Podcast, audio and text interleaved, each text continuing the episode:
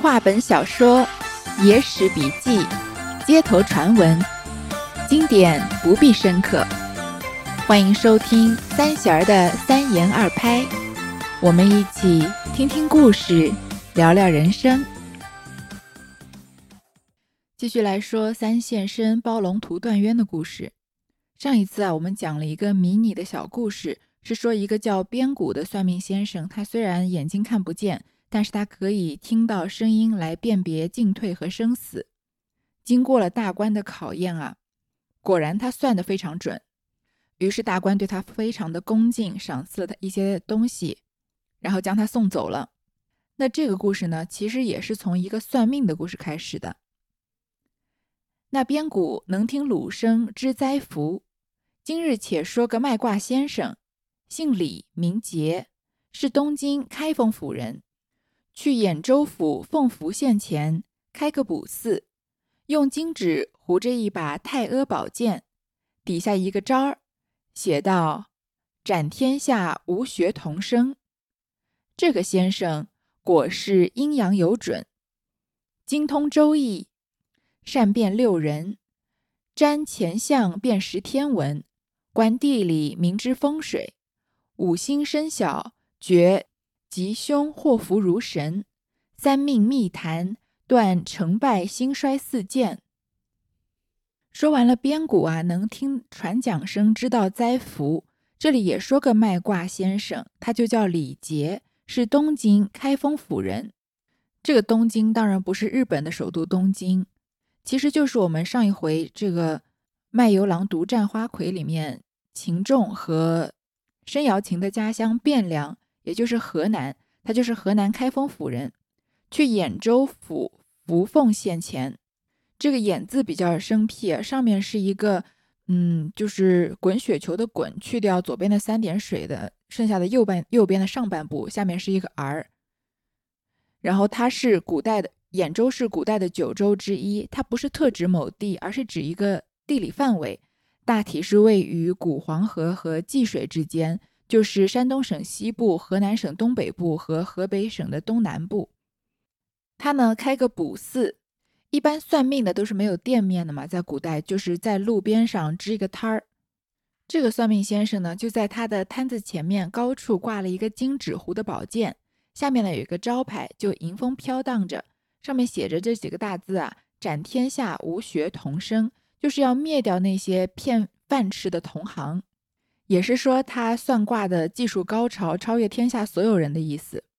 我们都知道算命的这一行，骗子也非常的多。之前我也在喜马拉雅上听过讲这个算命先生和骗子的故事，叫什么名字我好像有点忘记了。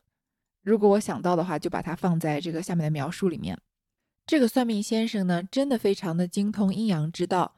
下面写了一首词来说他有多么精通，他精通周易。周易就是易经，我们应该没读过也听说过的，嗯，就是传统的经典著作之一。相传是周文王姬昌所作，就是我们上一回才刚讲到的这个是，呃，遇见姜子牙这个姜太公钓鱼愿者上钩，这个上钩的人就是姬昌。那这个易经呢，主要分六十四卦和三百八十四爻。那卦和爻呢，各自有说明，就叫卦辞和爻辞，是作为占卜之用的。那善变六人，六人呢，就是中国古代的宫廷战术的一种。我们也许听说过的这个太极生两仪，两仪生四象，四象生八卦，就是用六人来占卜吉凶的一其中一个说法。占前相辨识天文，前相就是天文天象的意思，根据天象啊来判断祸福吉凶，把天象的变化和人事关联给。建立一种关系，其实现在的很多星座学也就是占天象嘛。观地理，明知风水。那地理和风水我们都知道，在风水里面啊，风就是元气和场能，水就是流动和变化。那风水呢，本身是相地之术，就是临场调查地理的方法，也叫堪舆之术。它是一种研究环境和宇宙规律的哲学。那人既然是自然的一部分，自然也是人的一部分，达到天人合一的境界。那风水的核心思想就是人与大自然的和谐。早期的风水呢，就是关于宫殿啊、住宅啊、墓地的选址、坐向、建设一些方法和原则。五星生肖觉吉凶祸福如神。这五星呢，就是指水星、金星、火星、木星和土星这五颗星。这五颗星啊，中国古代最初的时候分别叫辰星、太白、荧惑、岁星和正星，这也是古代对这五颗星的通常称法，就叫做金木水火土嘛，是把地上的五元素配天上的五颗行星展产生的。它可以根据行星啊来决断凶吉凶祸福。三命密谈断成败兴衰四件。三命呢？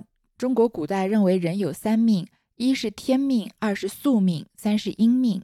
那性呢与天命合，道义就是天命；心与宿命合，知识、能力、钱财都是宿命；身与阴命合，秉性，比如说喜怒哀乐啊、怨恨愁烦啊，就是阴命。这个礼节啊，能看到你的三命。用这三命啊来断你的成败兴衰，能看得到你的未来。当日挂了招儿，只见一个人走将进来，怎生打扮？但见裹背系带头巾，着上两领皂衫，腰间系条丝绦，下面着一双干净鞋袜，袖里带着一轴文字。那人和金剑先生相依罢，说了年月日时。铺下褂子，只见先生道：“这命算不得。”那个买卦的却是凤福县里第一名押司，姓孙名文，问道：“如何不与我算这命？”先生道：“上父尊官，这命难算。”押司道：“怎地难算？”先生道：“尊官有酒休买，护短休问。”押司道：“我不曾吃酒，也不护短。”先生道：“在请年月日时，恐有差误。”押司说了八字，先生又把卦子布了，道：“尊官，且休算。”押司道：“我不会，但说不妨。”先生道：“卦象不好，写下四句来，道是白虎临生日。”临深必有灾，不过明旦丑，亲族尽悲哀。这个算命先生啊，才第一天开业，接的第一个客人，他走过来啊，他打扮是怎么样的呢？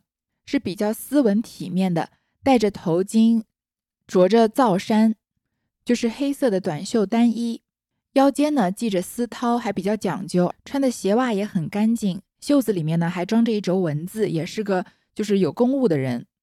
这个人啊是来找这个呃李杰算命的，他和金剑先生做了个揖。为什么叫他金剑先生呢？因为这个李杰不是用金纸糊着一把太阿宝剑吗？上面写“斩天下无同学生”的。然后呢，就说了年月日时，让他补一下自己的卦。这个金剑先生李杰就说啊，不行，这个命算不得。他接的第一个客人，他就说命算不了。这个。原来啊，这个要算命的人啊，是凤福县里面的第一名押司。押司呢是一个官职，就是衙门里面的书吏，也就是书写文书的公务人员。官不是很大，毕竟还是属于属于官吏阶层。这个人呢叫孙文。这个孙押司就说啊：“你为什么不给我算这个命呢？”算命先生就说啊：“我回禀尊官，这个命啊很难算。”押司就说：“怎么难算啊？”这个先生就说啊，如果你喝酒就一时兴起，就不要来算这个命；如果你护短啊，也不要问。就是喝完酒的人比较冲动嘛，不能冷静的下来听这个算命先生分析。那护短的人呢，不允许别人责问说不好的事情，那也不要问。这孙押司就说啊，我没喝酒，我也不护短。这先生说啊，请你再把你的年月日时出生的这个生辰八字告诉我一下，我害怕有差误。这个押司就又说了一遍八字，于是先生啊把卦给布好，就说：“我还是劝你不要算这个命了。”这押司就说：“啊，我不会，这个会是忌讳的会，说我不忌讳，你想说什么就说什么，我都可以接受。”这个先生说：“啊，卦象不好，这个卦象何止是不好，它有多差呢？白虎临生日，临生必有灾。这个白虎是中国古代神话中天之四灵之一。”也就是青龙、白虎、朱雀和玄武嘛。临身就是鬼魂附体的意思。白虎要附你的体，要降世。那白虎降世啊，必有灾。不过明旦丑，你明天早上的丑时都过不了，也就是半夜的一点到三点嘛。因为过了十二点了，所以算第二天的早上。亲族尽悲哀，你的所有的亲戚家族都要为了你而伤心。押司看了，问道：“此卦主何灾福？”先生道：“实不敢瞒，主尊官当死。”又问：“却是我几年上当死？”先生道：“今年死。”又问：“却是今年几月死？”先生道：“今年今月死。”又问：“却是今年今月几日死？”先生道：“今年今月今日死。”再问：“早晚时辰？”先生道：“今年今月今日三更三点子时当死。”押司道：“若今夜真个死，万事全休；若不死，明日和你县里理会。”先生道。今夜不死，尊官明日来取下这盏这盏无学童生的剑，斩了小子的头。押司听说，不觉怒从心上起，恶向胆边生，把那先生捉出挂铺去。怎地季节？那先生只因会尽人间事，惹得闲愁满肚皮。这个押司啊，看了这个卦象，就说这个卦象主何灾福啊？接下来这段对话，大家应该听得都很清楚了，不用我重复一遍。这个卦象的意思呢，就是说，这个孙文孙押司啊，今年今月今日晚上三更三点子时死，就是准准的半夜十二点会去世。这个先生他每问一句说几什么时候死，他说今年，说今年几月，说今月，今这个月几号，今天今天什么时候晚上子时的时候。那只是随便走进来算个命，结果就算到今天晚上要丧命。那他又是在官场官职里面这个做写文书的，所以自然非常生气啊，说我今天晚上死了就罢了，要是死了不罢也没办法。但是如果不死啊，明天我就抓你到衙门里面，狠狠地处罚你。这个算命先生就说啊，如果你今夜不死，你明天就回来我的摊子上，把我这个斩无无学童生的剑拿下来砍我的头都可以。亚斯听到啊，就非常的生气，因为这太晦气了嘛，他就把这个先生赶出卦铺去。这可怜的算命先生啊，只因会见人间事，因为他能看到人间事情的未来，惹得闲愁满肚皮，反而给自己招惹了麻烦。只见县里走出数个司事人来，拦住孙押司，问作甚恼。押司道：“什么道理？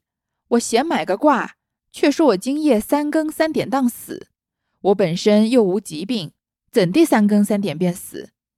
待昨他去县中，官司就问明白。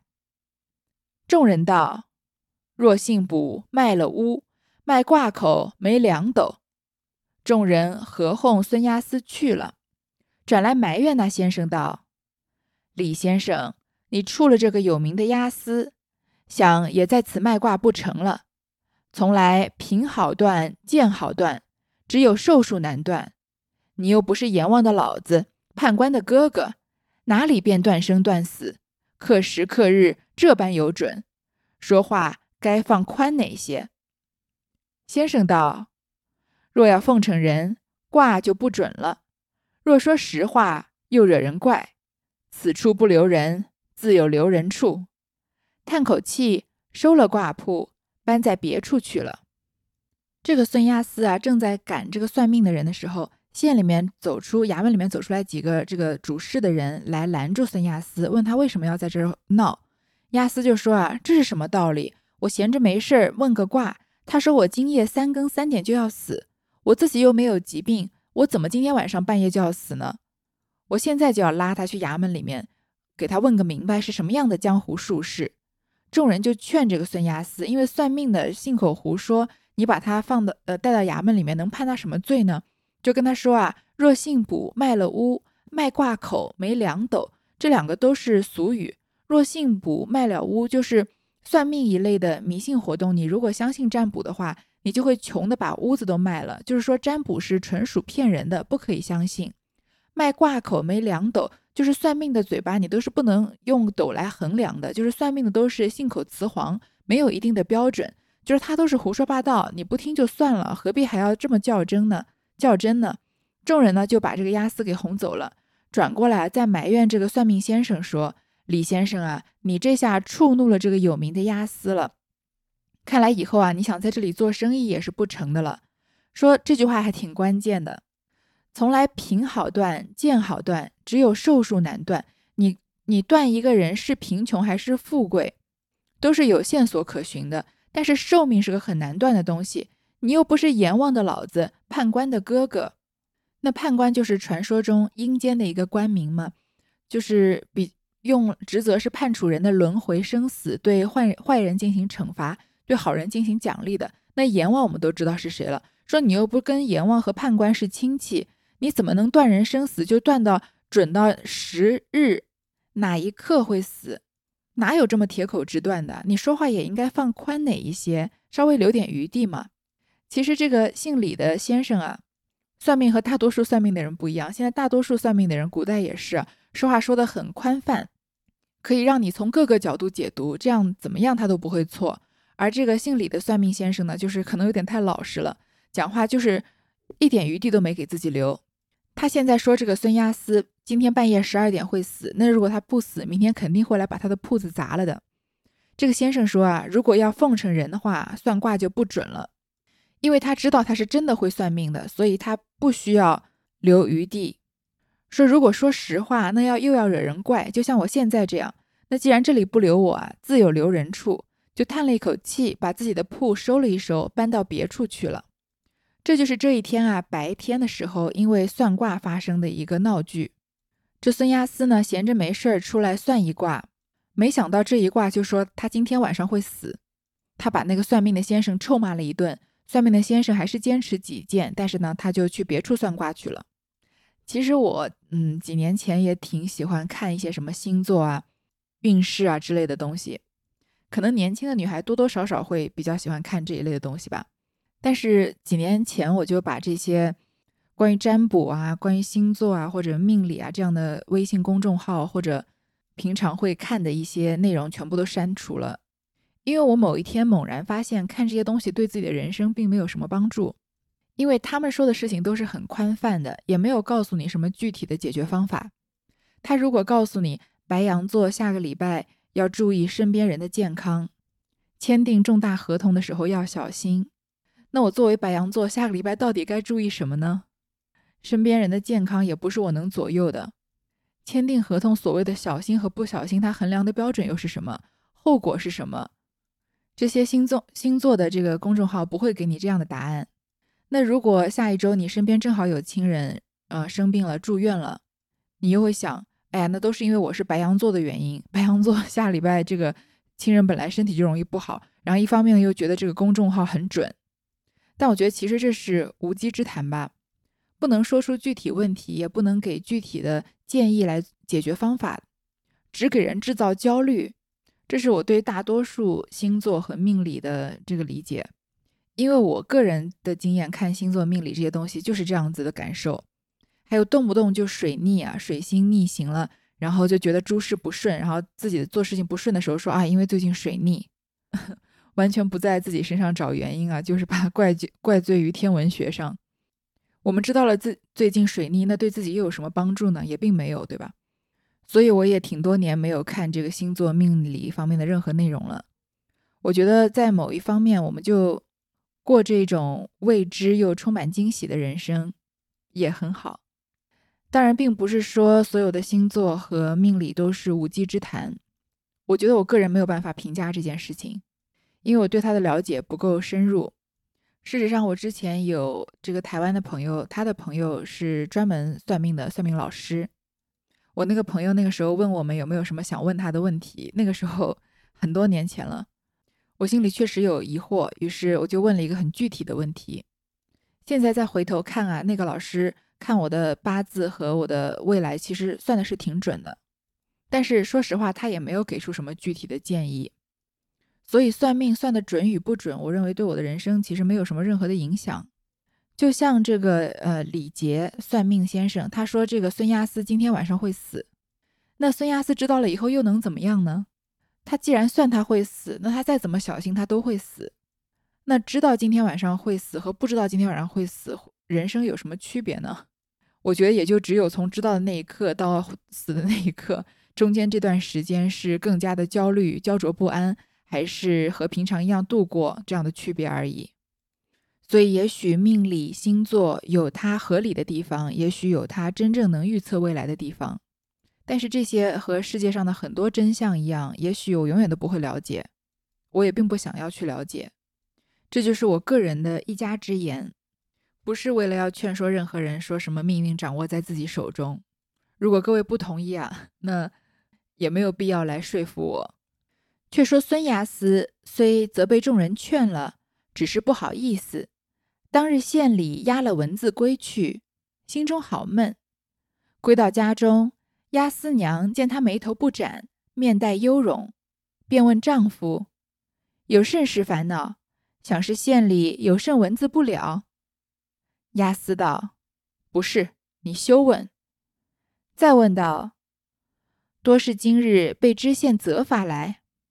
又道：“不是。”再问道：“莫是与人争闹来？”押司道：“也不是。我今日去县前买个卦，那先生道：‘我主在今年今月今日。’”三更三点子时当死。押司娘听得说，柳眉剃竖，心眼圆睁，问道：“怎地平白一个人，今夜便叫死？如何不昨他去县里官司？”押司道：“便昨他去，众人劝了。”浑家道：“丈夫，你且你且只在家里稍待，我寻常有事。”兀自去知县面前替你出头，如今替你去寻那个先生问他，我丈夫又不少官钱私债，又无甚官事临逼，做什么今夜三更便死？押司道：“你且休去，待我今夜不死，明日我自与他理会，却强如你妇人家。”当日天色已晚，押司道。且安排几杯酒来吃着，我今夜不睡，消遣这一夜。三杯两盏，不觉吃得烂醉。只见孙押司在笑椅上，朦胧着醉眼，打瞌睡。浑家道：“丈夫怎地便睡着？”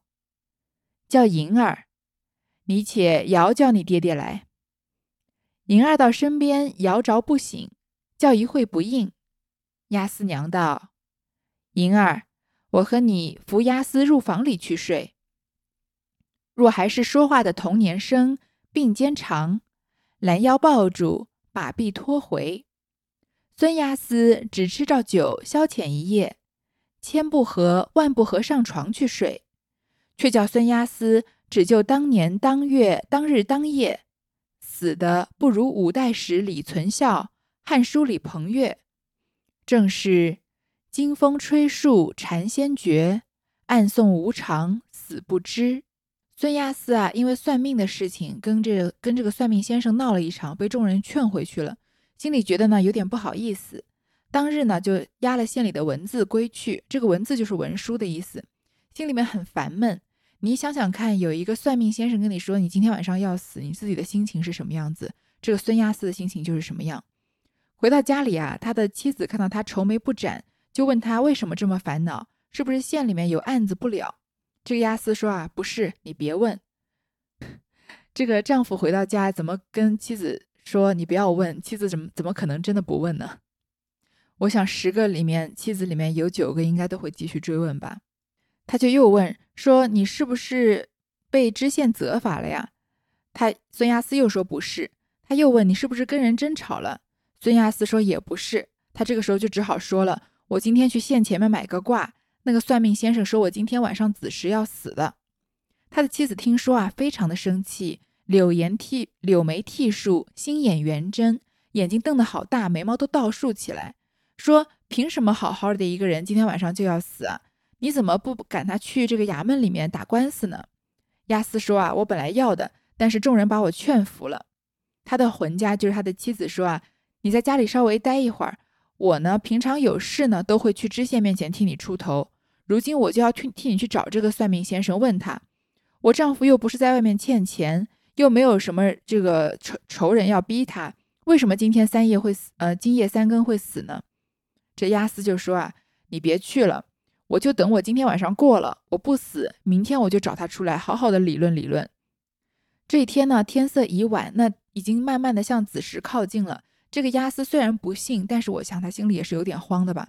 于是他就决定今天晚上不睡了。他说呢，安排几杯酒来吃，我就把这一夜啊消磨过去。然后他就推杯自己一个人啊，三杯两盏的。不知不觉自己喝醉了，就在椅子上啊朦胧睡着了。这浑家呢就要把就叫这个丫鬟叫银儿，说你把她摇醒。他叫他爹爹，并不代表这个银儿是他的女儿，是他身边的丫鬟而已。这个银叫银儿的丫鬟呢，在这个孙押司身边摇他，摇不醒，叫一会儿他又不答应。他的妻子就说啊，我和你一起扶押司到房里去睡，因为她丈夫是一个男人嘛，所以一个人扶不动，两个人一起把他扶过去。下面这句啊，若还是说话的同年生，并肩长，拦腰抱住，把臂拖回，听起来莫名其妙。这句话如果各位读过《水浒传》，它在《水浒传》里面也出现过，在明清的小说中特别的多见。意思就是啊，事物朝着和常理相反的方向发展。就是说啊，如果我这个说书的人，他是以这个说书的角度，我这个说书的人跟当事人啊是同年生。一起长大。如果我是他的发小的话，那在那个时刻，我一定拦腰把他抱住，用双臂拖回他，不让他经历那番厄运。也就是相当于啊，如果我是这个孙亚斯的好朋友，从说书人的角度来说，如果时间能倒流啊，我能到那个场景中去，我一定劝孙亚斯千万不要喝酒，喝完之后千万不要上床去睡觉，就因为他这一夜喝了酒上床去睡。所以他真的就在当年当月当日当夜，如算命先生说的那样，气绝身亡，而且他死的非常的惨，不如五代史里的李存孝、汉书里的彭越。首先来说这个李存孝，李存孝啊是唐末到五代著名的猛将，他武艺非凡，勇猛过人，可以算是攻无不克、战无不胜吧。李存孝是晋王李克用麾下的一员猛将。也是李克用众多义子中间的一个，因为他排行十三，所以称为十三太保，而且他也是十三太保中间最出名的。李存孝啊，因为力大无比，英勇善战，所以可以算是天下无敌。他与西楚霸王项羽齐名，被誉为啊将不过李，王不过霸。而且后人呢，也把他与唐初的这个李元霸来嗯相提并论，意思是说啊，如果天有个把，他们能把天拉下来。地如果有个环啊，他们能把地给提起来，叫恨恨天无把，恨地无环。那史书记载呢，李呃李存孝基本上是没有尝过挫败的滋味，天下无敌。那李存孝呢，因为勇猛果敢，李克用军营里面的将领啊都比不过他，他经常带领骑兵来做李克用的先锋，所向披靡，在成千上万的人在他面前啊都要丧胆而逃。而且李存孝常常带着两匹马跟随作战，骑着的马稍微疲乏，他就在阵地上改骑另一匹马。他是最为有名的，李存孝最为有名的是手下有五百人的飞虎军，多次同他并肩作战，让对手闻风丧胆，名扬天下。但是李存孝呢，在后来成名之后啊，他自认为擒获了孙奎，功劳最大，应该由他充任赵义留后，但是却被康君立抢了这个官职。于是他心生怨恨，所以连续几天啊茶饭不思，而且滥用酷刑，而且开始产生了背叛李克用的意图。但其实最后呢，他是被诬陷的。由于李克用军营里面的将领都比不过他，在乾宁元年的三月啊，同样是义子之一的李存信，出于嫉妒的挑唆而使他背叛了李克用。这个李存孝啊，有必有背叛的想法，但是他没有真正的背叛李克用。却被李存信给诬陷成了事实，所以最后他死得很惨，是车裂之刑而死。车裂之之刑就是五马分尸嘛。五马分尸这个酷刑大家应该都听说过，不用我过多解释了，非常残忍的一个酷刑。那彭越呢，是西汉王朝的开国功臣，也是名将。他归顺了刘邦，拜魏相国，封建成侯，帮助刘邦啊赢得了楚汉之争，与韩信和英布并称为汉初的三大名将。那他最后嗯死呢，也是被诛灭三族，废除了他的封国的职位，是以反行以拒的罪名。其实跟这个李存孝差不多，就是他没有真正的想要谋反，但是被人诬陷要谋反。李存孝和彭越死的都很惨，一个是车裂之刑，一个被诛了三族。但是这孙亚思啊，死的还不如李存孝和彭越。这就是“惊风吹树蝉先绝，暗送无常死不知”。惊风其实就是秋风的意思，秋风吹到树上啊，树上的蝉先能感觉得到。但是这孙亚思啊，他死到临头了，却完全没有感觉。所以这里啊，其实我们已经知道。这个叫李杰的算命先生说，孙亚思今夜子时会死，而孙亚思呢，确实死在了子时。到底孙亚思是怎么死的呢？他只是吃了一夜的酒啊，被他的夫人和丫鬟啊抬到房间里去睡了而已。喝醉虽然很难受，但不至于醉死吧？那孙亚斯这个奇怪的死法，我们就留到下一回再说。